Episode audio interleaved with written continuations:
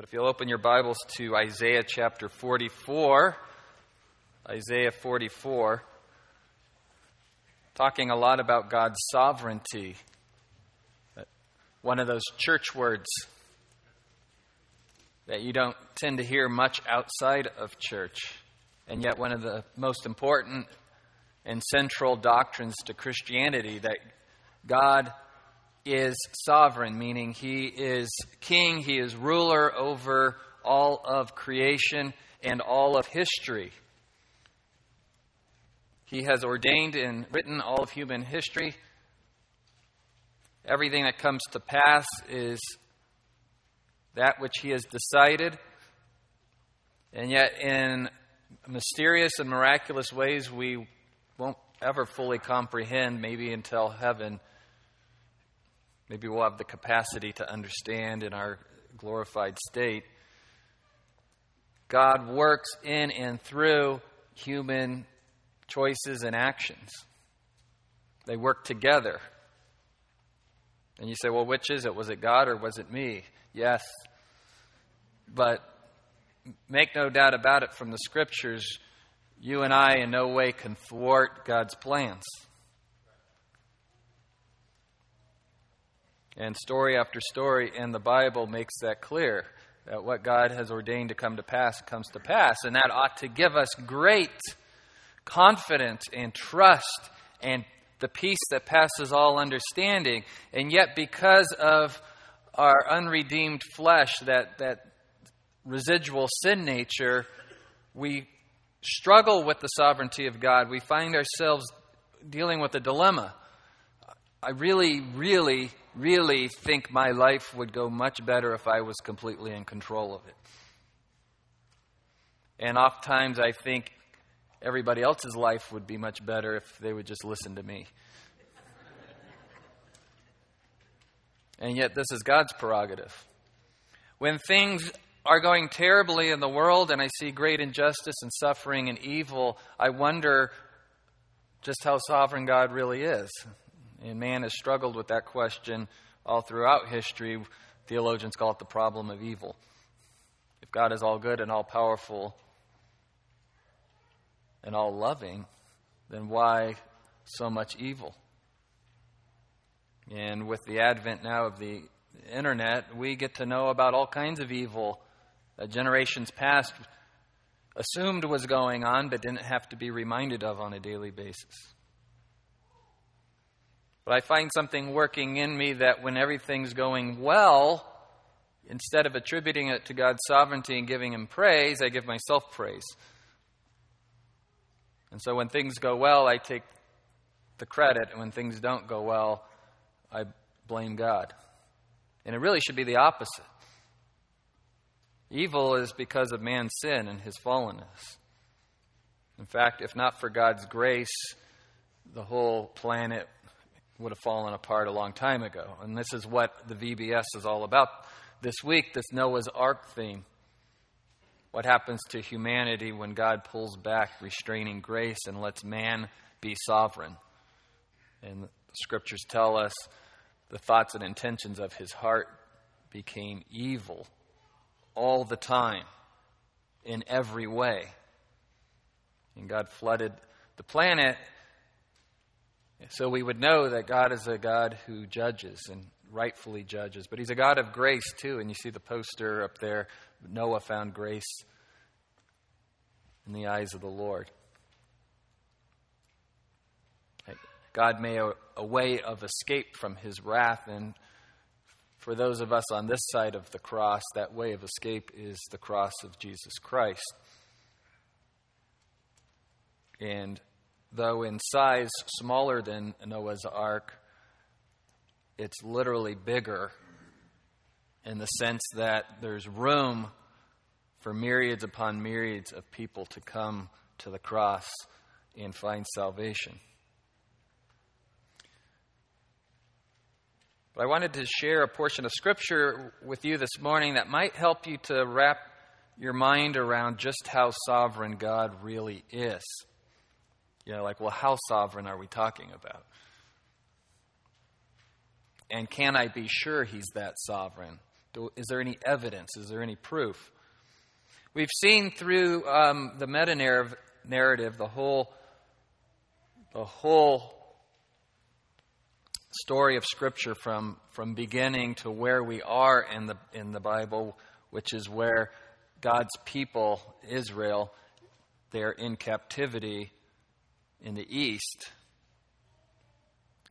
And they're getting ready to be sent back to Jerusalem. But before any of that happened, it was predicted through the prophets, through Isaiah and Jeremiah. We saw that God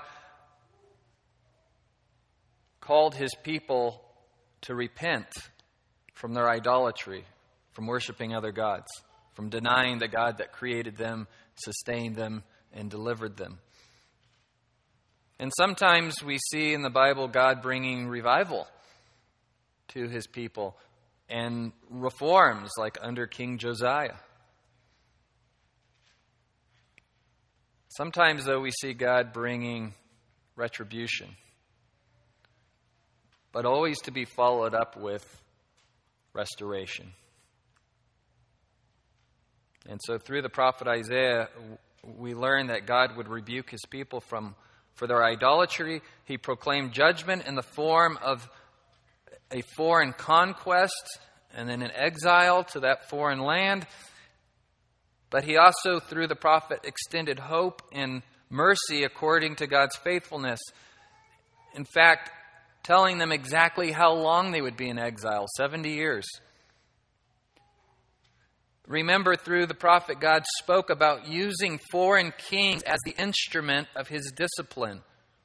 This is how he would discipline his people. The, the, these foreign kings would be the rod of his discipline. These kings oppressed and conquered Israel and Judah out of their own pride. They weren't doing it to glorify God, they were doing it to glorify themselves. God was using the evil of evil men to accomplish his purposes. This is how sovereign God really is. One would think it impressive if God, like a chess master, was picking up pieces and placing them where he wanted them. But somehow God works in his opponent to have his opponent move the chess pieces exactly where God wants him to. He works in our lives, gives us gifts and talents, puts us in situations, experiences, and all of this add up to us performing and doing the things exactly the way God wants things to turn out. And yet, at the same time, by no means are we to just sit in our chairs and say, okay, move me, put me somewhere. He tells us in His Word how He wants us to, to act. His moral will is revealed in Scriptures. He's given us the Great Commission. We know we're to go to all nations and make disciples. We know we're to be obedient to God's word. We know we're to worship Him. But exactly where and when and how long and what kind of music and sometimes we wish God would just tell us exactly what to do, step by step by step by step. But where would be the faith in that?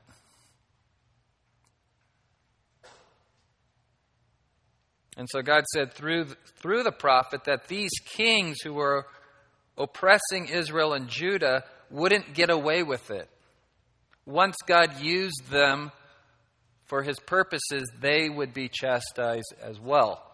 And we saw that dramatically in the life of Nebuchadnezzar. And Nebuchadnezzar repented, and we think perhaps he received God, the true God, as his Savior. If you read the rest of Esther, like I asked you to last week, you saw Mordecai meeting his demise, ironically, being hung on the gallows that he had prepared to exterminate the Jews.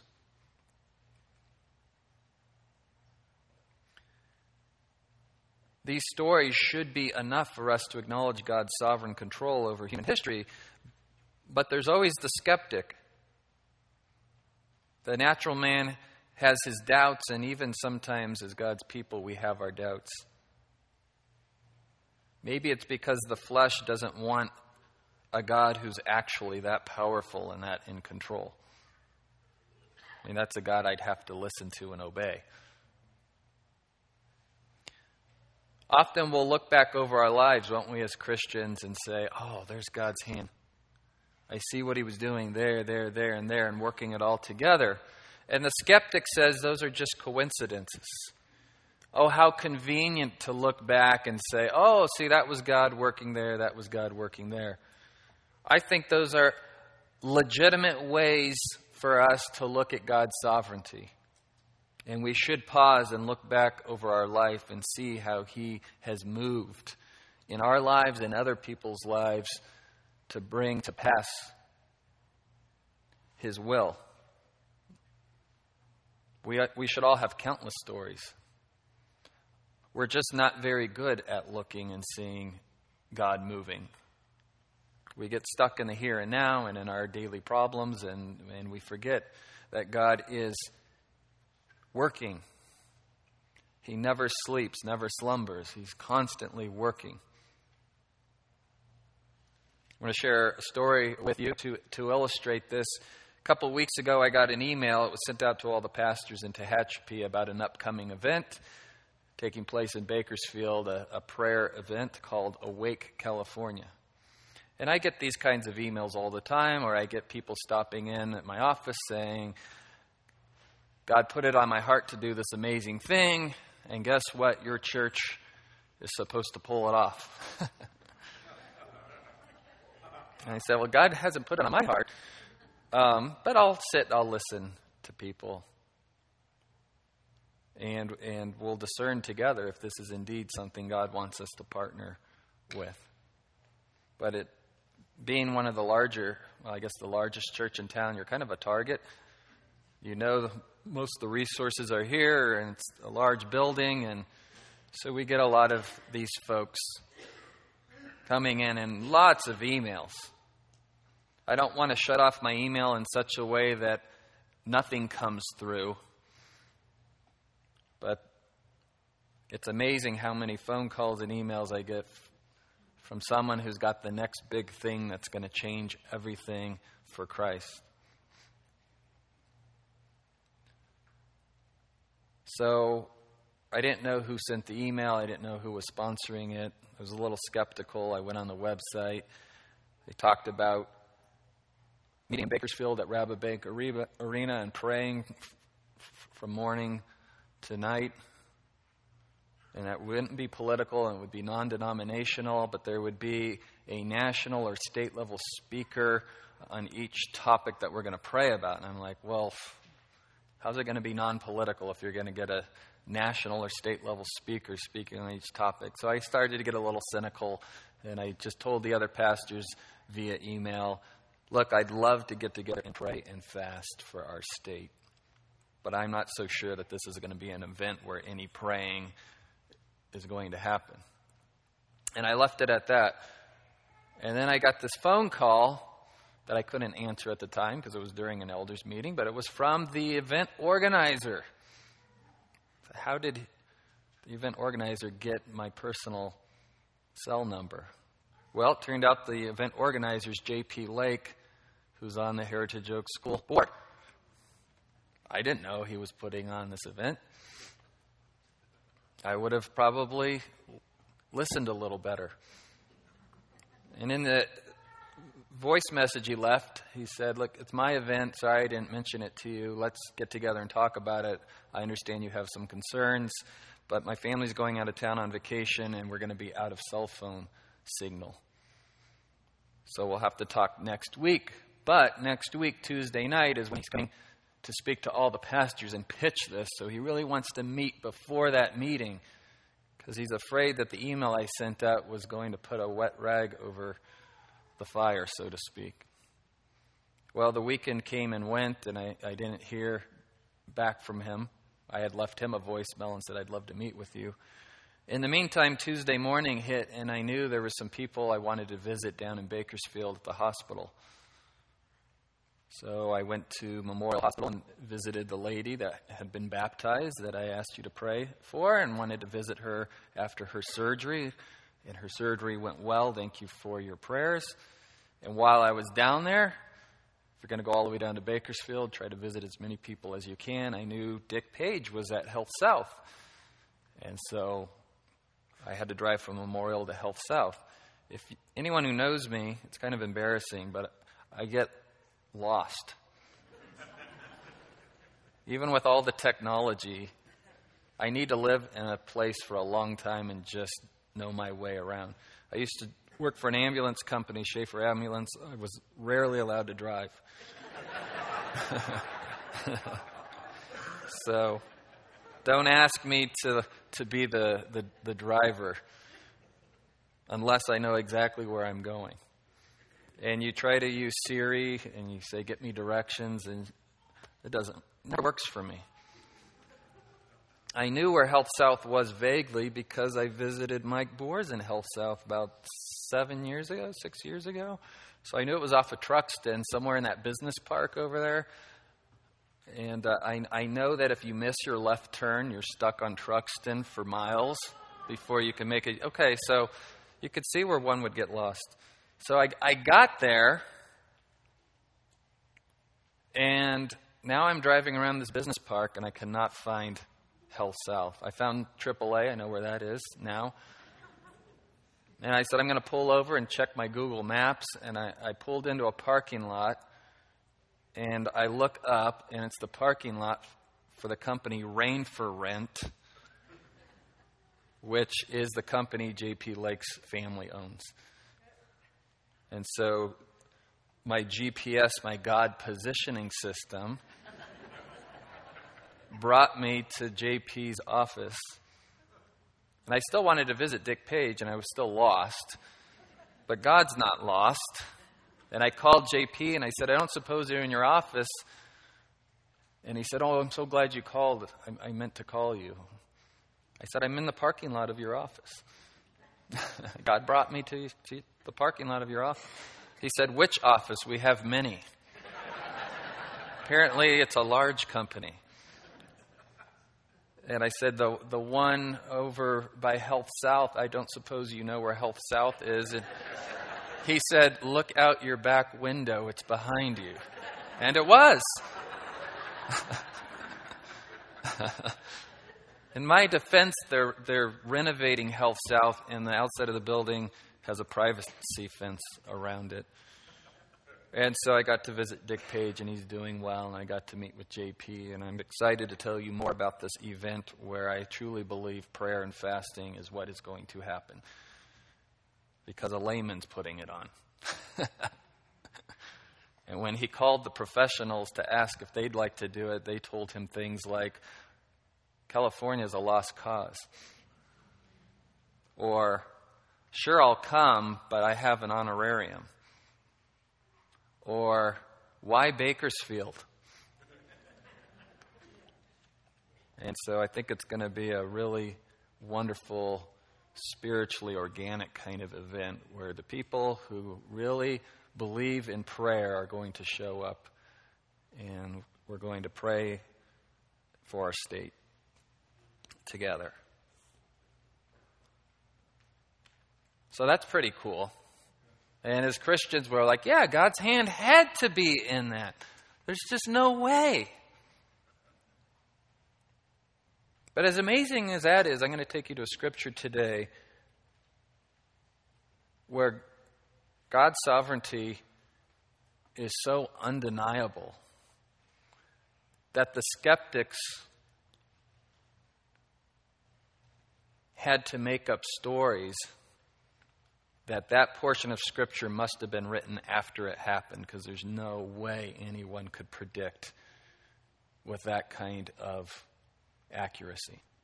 Well, you're right, no human could. But if there is a God and he is sovereign, he should be able to do this, and he has.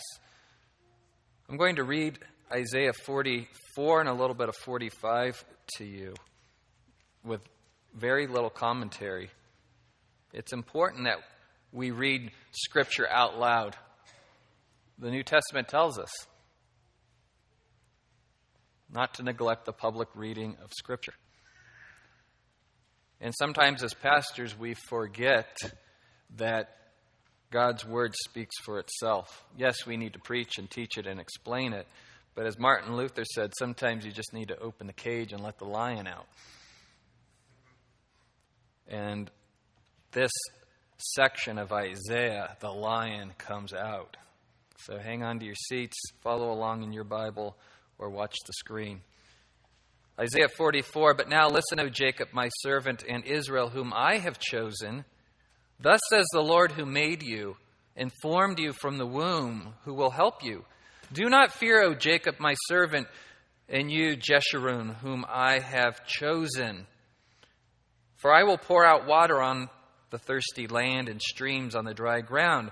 I will pour out my spirit on your offspring and my blessing on your descendants, and they will spring up among the grass like poplars by streams of water. This one will say, I am the Lord's. And that one will call on the name of Jacob. And another will write on his hand, belonging to the Lord, and will name Israel's name with honor. Thus says the Lord, the King of Israel and his Redeemer, the Lord of hosts I am the first and I am the last, and there is no God besides me. Who is like me?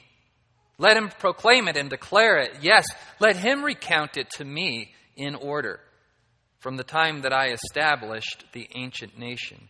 And let them declare to them the things that are coming and the events that are going to take place. God is daring all pretenders to prove that they're powerful. And he knows they can't. He's, he's almost mocking here. Do not tremble and do not be afraid. Have I not long since announced it to you and declared it? And you are my witnesses. Is there any God besides me? Or is there any other rock? I know of none. Those who fashion a graven image are all of them futile, and their precious things are of no profit. Even their own witnesses fail to see or know, so that they will be put to shame. Who has fashioned a god or cast an idol to no profit? Behold, all his companions will be put to shame, for the craftsmen themselves are mere men. Let them all assemble themselves. Let them stand up. Let them tremble. Let them together be put to shame. If you make a God with your hands, then what is that God? It's not better than you, and you're just a man. And I understand we don't carve idols anymore. We have our own idols. Anything that supplants the true God as our source of wisdom and knowledge and salvation is an idol. Anything we think will bring us happiness and satisfaction apart from the true God is an idol. And all these things are man made philosophies, ideas, dreams, hopes, desires. They're all idolatrous. But the fact that Israel actually carved these images makes for some very powerful imagery. God is comparing these false gods to himself. Let's continue reading. The man shapes iron into a cutting tool and does his work over the coals, fashioning it with hammers and working it with his strong arm. He also gets hungry and his strength fails. He drinks no water and becomes weary. Another shapes wood. He extends a measuring line. He outlines it with red chalk. He works it with planes and outlines it with a compass and makes it like the form of a man, like the beauty of man, so that it may sit in a house. Surely he cuts cedars for himself and takes a cypress or an oak and raises it for himself among the trees of the forest. He plants a fir, and the rain makes it grow. God didn't create all these things, man would have nothing to work with. Then it becomes something for a man to burn. So he takes one of them and warms himself, and he also makes a fire to bake bread. He also makes a god and worships it. He makes it a graven image and falls down before it. Half of it he burns in the fire. Over this half he eats meat as he roasts a roast and is satisfied. He also warms himself and says, Ah, I am warm. I have seen the fire. but the rest of it he makes into a god, his graven image. He falls down before it and worships. He also prays to it and says, Deliver me, for you are my God. They do not know, nor do they understand, for he has smeared over their eyes so that they cannot see, and their hearts so that they cannot comprehend. No one recalls, nor is there any knowledge or understanding to say, I have burned half of it in the fire, and also have baked bread over its coals. I roast meat and eat it, then I make the rest of it into an abomination, and I fall down before a block of wood.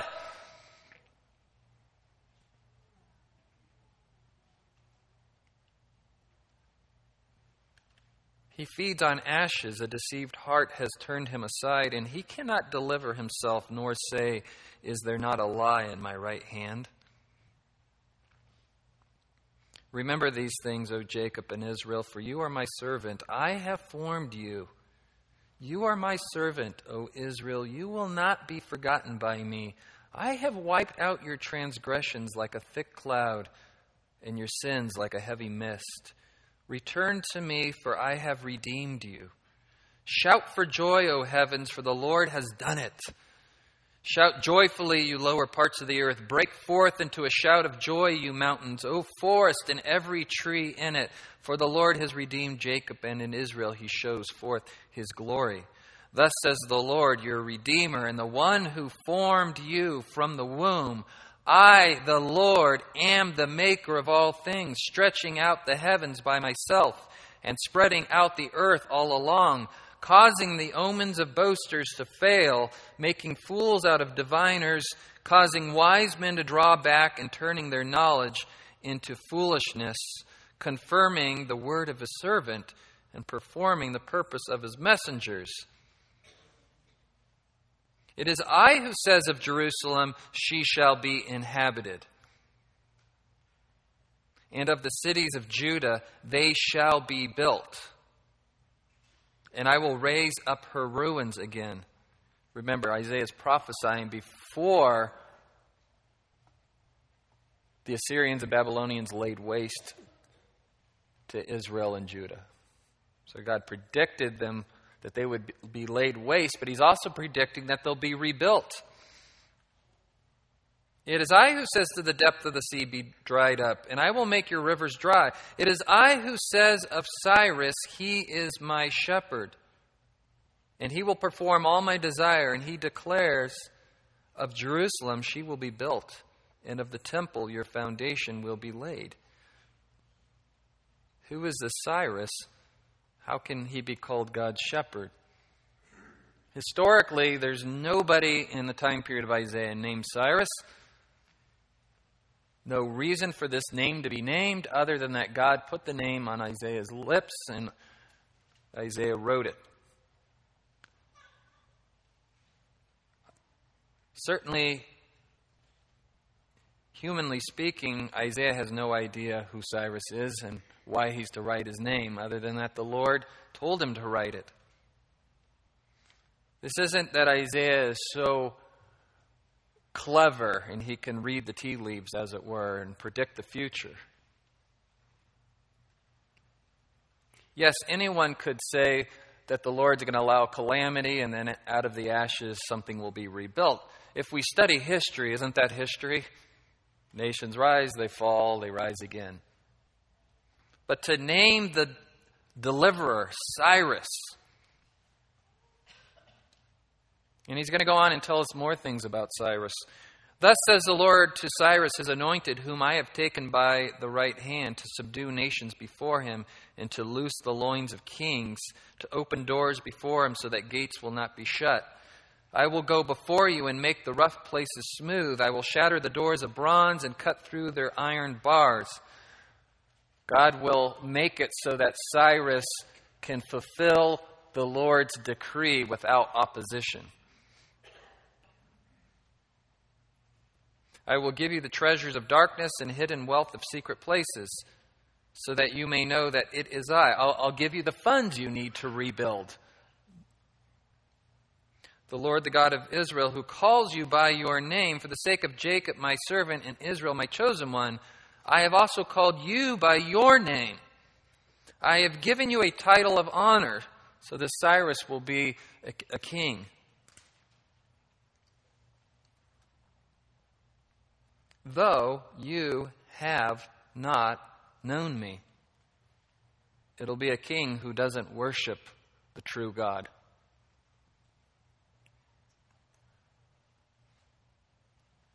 Though you have not known me. I am the Lord, and there is no other.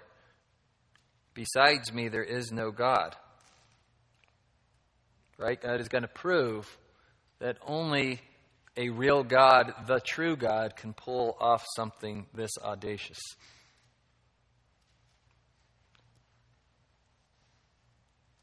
I will gird you, though you have not known me. Again, he repeats this, this isn't someone who knows anything about this plan or would even want to execute this plan for the glory of God. He thinks he'll be working autonomously. He'll have no idea that he's doing the Lord's work. So that men may know from the rising to the setting of the sun that there is no one besides me. I am the Lord and the, there is no other. Was that line in one of the songs we sang this morning? It was. The one forming light and creating darkness, causing well being and creating calamity. I am the Lord who does all these things. Drip down, O heavens, from above, and let the clouds pour down righteousness. Let the earth upon, open up and salvation bear fruit and righteousness spring up with it. I, the Lord, have created it. Woe to the one who quarrels with his maker, an earthenware vessel among the vessels of earth. Will the clay say to the potter, What are you doing? Or the thing you are making say, He has no hands? Woe to him who says to a father, What are you begetting? Or to a woman, To what are you giving birth? You hear what he's saying here. Don't contend with the Almighty. Don't question his sovereign plans.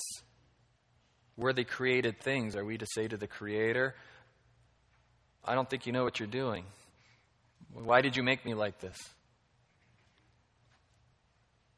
Why would you allow this? Why wouldn't you do this?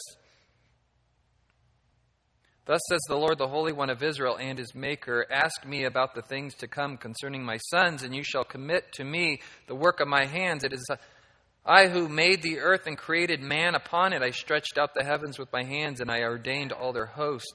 I have aroused him in righteousness, and I will make all his way smooth. He will build my city and will let my exiles go free without any payment or reward. This, this king this instrument in God's hands will do the Lord's bidding without any reward or bribery. It'll be completely, completely confusing and unable to be explained to the rest of the world why this king would allow an opposing nation to return home and rebuild. And not only is he not going to get anything for it, he's going to front the money to make it happen.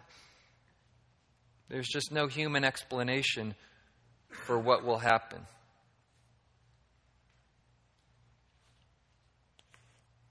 Turn to the book of Ezra. That's to the left in your Bible.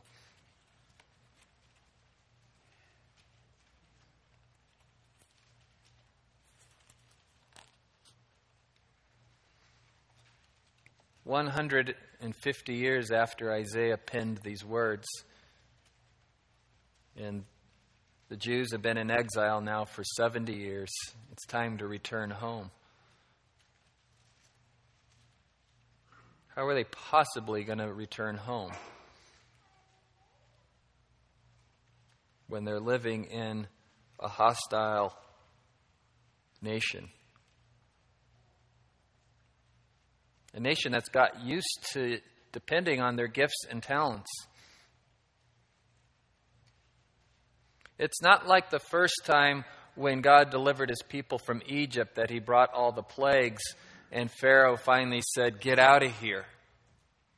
This time, God, the second Exodus, so to speak, will bring his people home because the king will willingly said, "Hey, you guys should go back home and rebuild the temple and worship your God there. And here's a bunch of money to do it. And I'll decree send a decree through my empire that you're not to be touched." And that people should willingly give their own money to help you in your endeavor.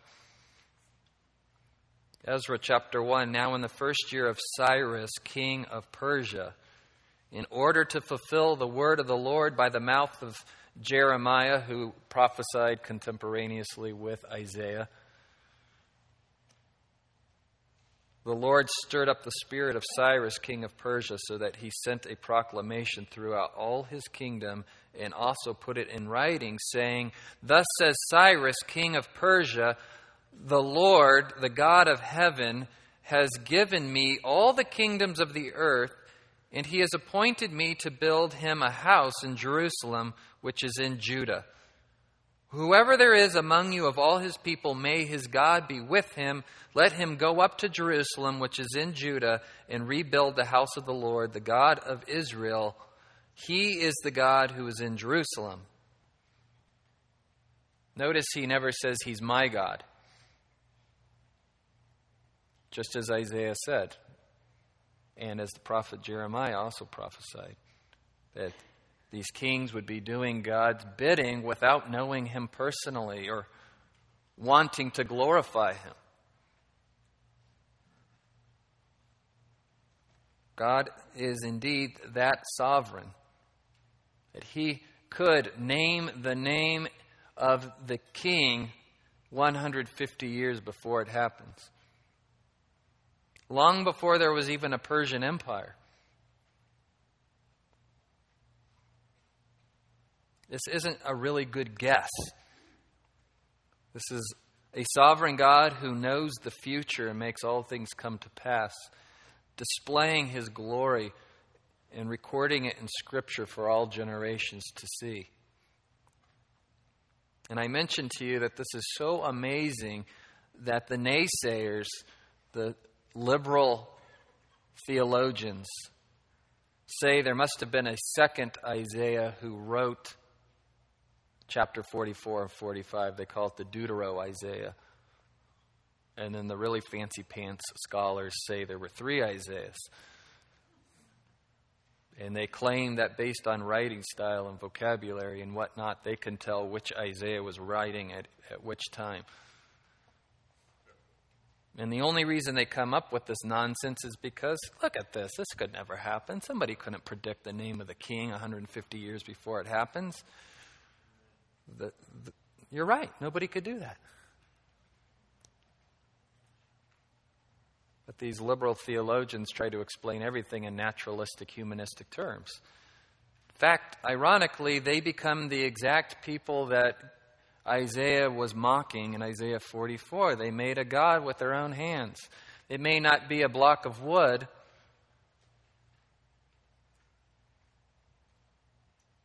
but it's their PhD dissertation. It's, it's their, their title, their department chair, whatever it is that brings them glory. Whatever it is in which they are putting their faith and trust. These things cannot deliver, they can't save. Everybody has a God. The question is, who is your God? Is it the sovereign God of the universe, or is it a God of your own fashioning?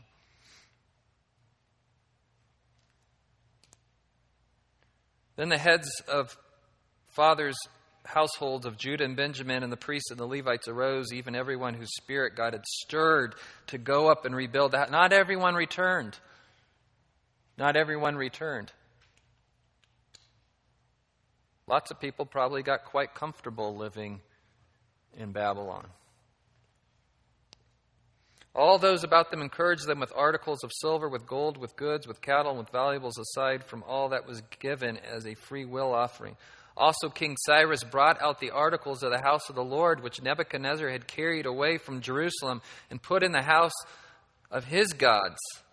Nebuchadnezzar thought he would plunder the temple and take all the artifacts that were used to worship God and steal them for his own glory. But God was using Nebuchadnezzar to protect all those instruments of worship.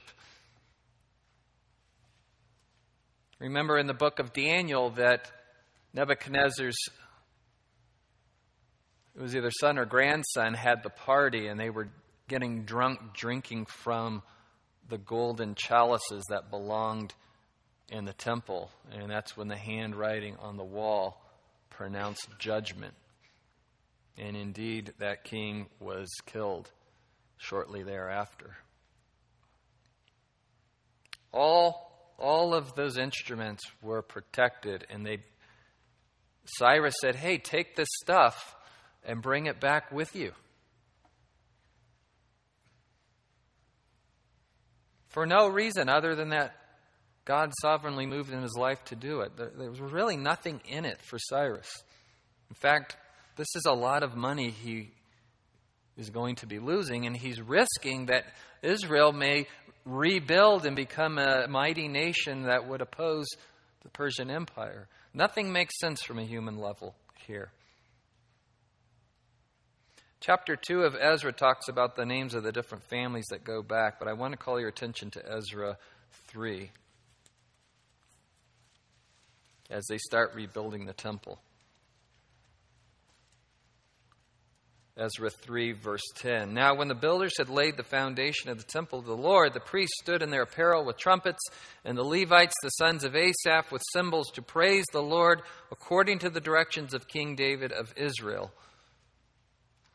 So they've got the scriptures, they've got the foundation laid, they are excited. Worship has not happened on the mountain of God in 70 years. This is a time of great celebration.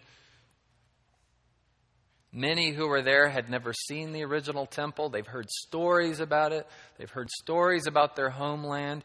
This is an exciting time.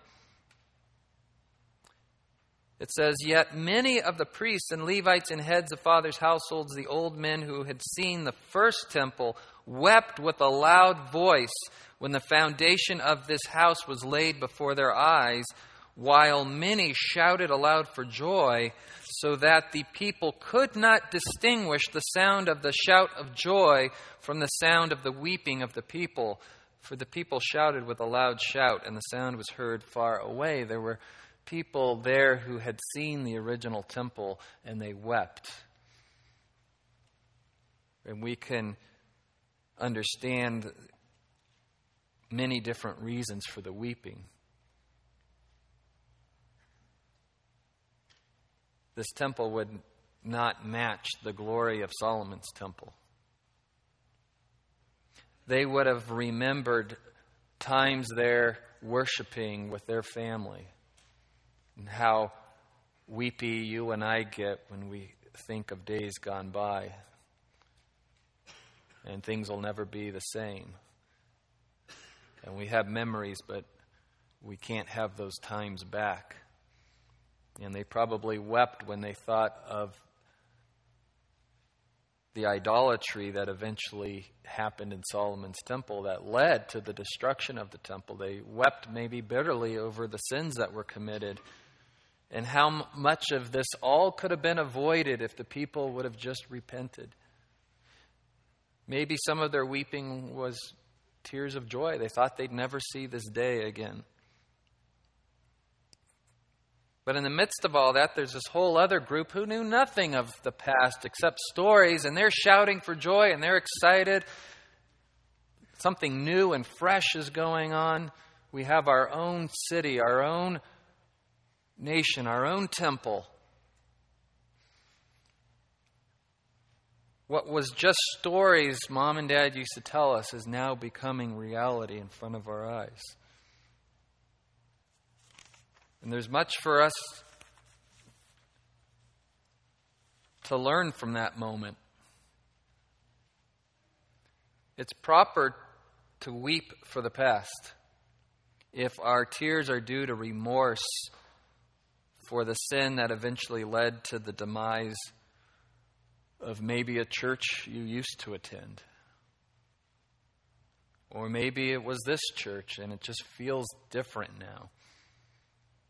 Remember the good old days when I love those stories. I've only been here eight years. This church has been here some 30 years. And when we talk about the good old days, they're always better than what we what they were really like. I hear the stories about our nation and people are rightly concerned about what's happening in our nation and are weeping over the way things used to be. I know people who've come up to Tehachapi because their neighborhoods are no longer safe down in Bakersfield or Lancaster, Palmdale. And they, they weep because it's where they raised their children and remember them playing in the street. And now they, they wouldn't drive down that street with their doors unlocked. And so there's a proper time to weep, but remember, things were never as great as you thought they were. Craig Bauer likes to say, Your neighborhood street was never as big as you thought it was when you go back to visit. You, we played football games on this street. And in your mind, it was like a regulation size field. And then you go back home to visit, and you're like, wow, it's not, not as big as I thought.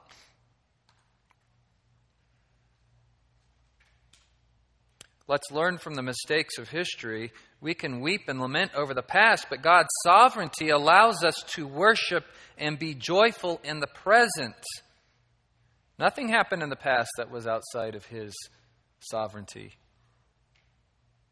We can be joyful in the present in the present moment wherever we see true worshipers of God exalting his name. We don't have to compare things to the past. God's sovereignty gives us hope for the future.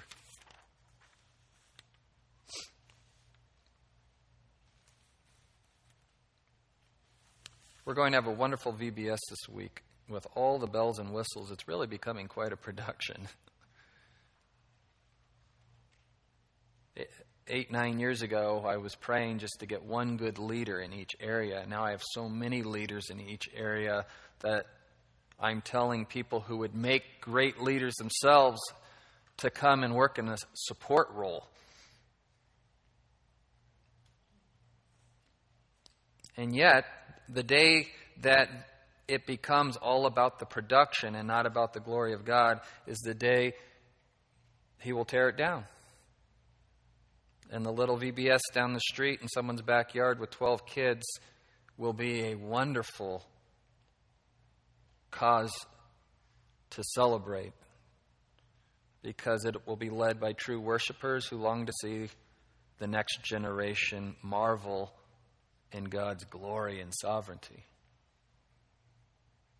And if America never returns to being that shining city on a hill for God, then my heart will weep, as will yours, for what once was. But I will also rejoice and take rest in the fact that God has his people everywhere.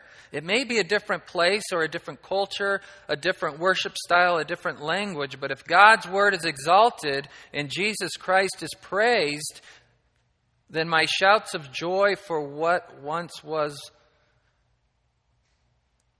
my shouts of joy for what is, will eventually drown out my laments for what once was. Though the sorrow may last for the night, his joy comes with the morning. If we are too focused on what used to be, we will miss out on what God is doing now. Remember, he does his best work when things look bleak. Right? Not that I'm saying bring on the bleakness, but I don't need to be afraid of the future because I have a God of the future and the present and the past. Nothing takes him by surprise. He is that sovereign. I don't understand how you can perfectly know the future as if it's happening now, but that's God. We live in the moment.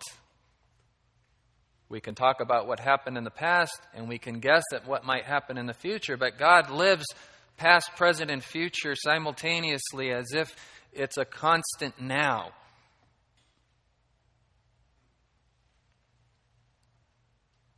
That's a bigger God than I can wrap my mind around. And that's exactly the point. That is God. He's not like anything else or anyone else we know.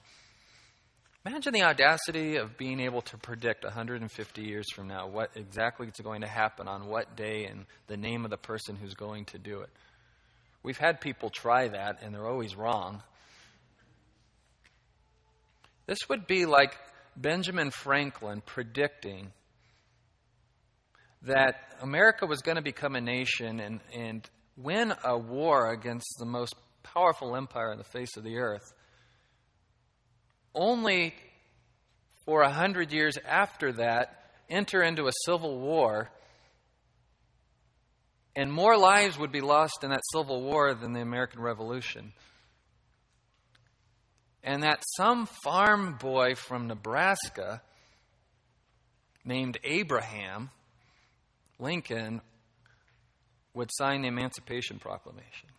That, that's how specific this prediction was, this prophecy by Isaiah.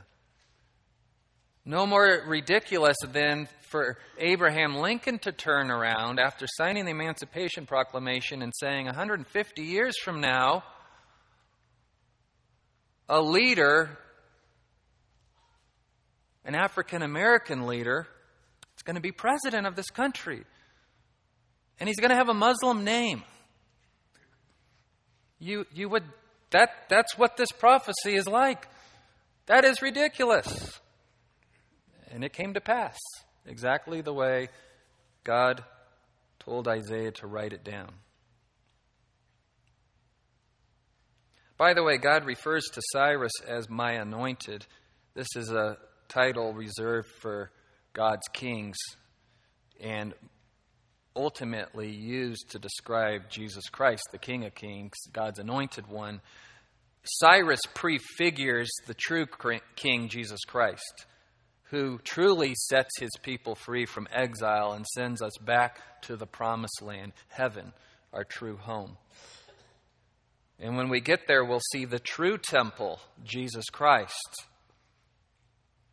The true temple. All other temples just a shadow of the true temple. The temple that Jesus said, Tear down this temple, and in three days I will rebuild it. The temple that will never be destroyed again. All things here on earth, all churches, all worship experiences are merely shadows of the ultimate things to come. So enjoy them for what they are now, but don't weep too long for when they pass. For all things will pass, but the things that are eternal will not pass. And those are the things we look forward to.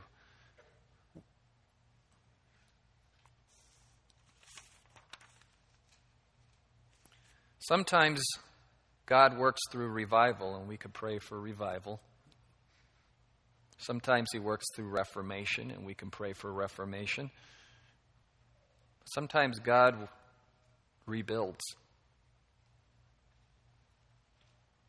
Can't rebuild something unless it was torn down. And so, as you see things that are precious to you being torn down, know that it's not the end of the story. We pray for revival and work hard to reform, but if it's God's prerogative to rebuild sometimes, let's be part of the rebuilding. And rest assured that God never re- rewrites. He works through revival, he works through reformation, he rebuilds, but he never has to rewrite. There is no plan B. We make mistakes, we second guess ourselves. God never second guesses himself. He's written the whole story. He's going to make it come to pass, and we know how the story ends. It looks like this Myriads upon myriads of true worshippers gathered around the throne, praising God from every tribe, tongue, nation, and denomination. No more sin or suffering, every tear wiped away. No more death, no more fear. The God who chose Israel built her up, delivered her from Egypt, brought her to the promised land, defeated all her enemies, then rebuked her for her idolatry, chastised her through the oppression of new enemies, sent her into exile, announced the exact time of her return by decree of a Persian king who wouldn't even come into existence for 150 years, is a God that I can completely trust to make all things come to pass according to his perfect plans. And he's a God that I can trust to make all things work together for good for those who love God and are called according to his purpose. The question is do you know this God? He's made himself known. You can know him through faith in Jesus Christ. Father God, thank you for making yourself known in ways that are so obvious that it leaves man with no excuse. Thank you for making a way for us to know you through faith in Jesus Christ, for forgiving us our sins through faith in Jesus Christ, and for giving us a hope of a perfect future that will no longer need revival, reform, or rebuilding. Teach us to enjoy what we have now, to properly weep for things that have passed, but to wait expectantly for the better things that are to come. In Jesus' name, amen. Amen.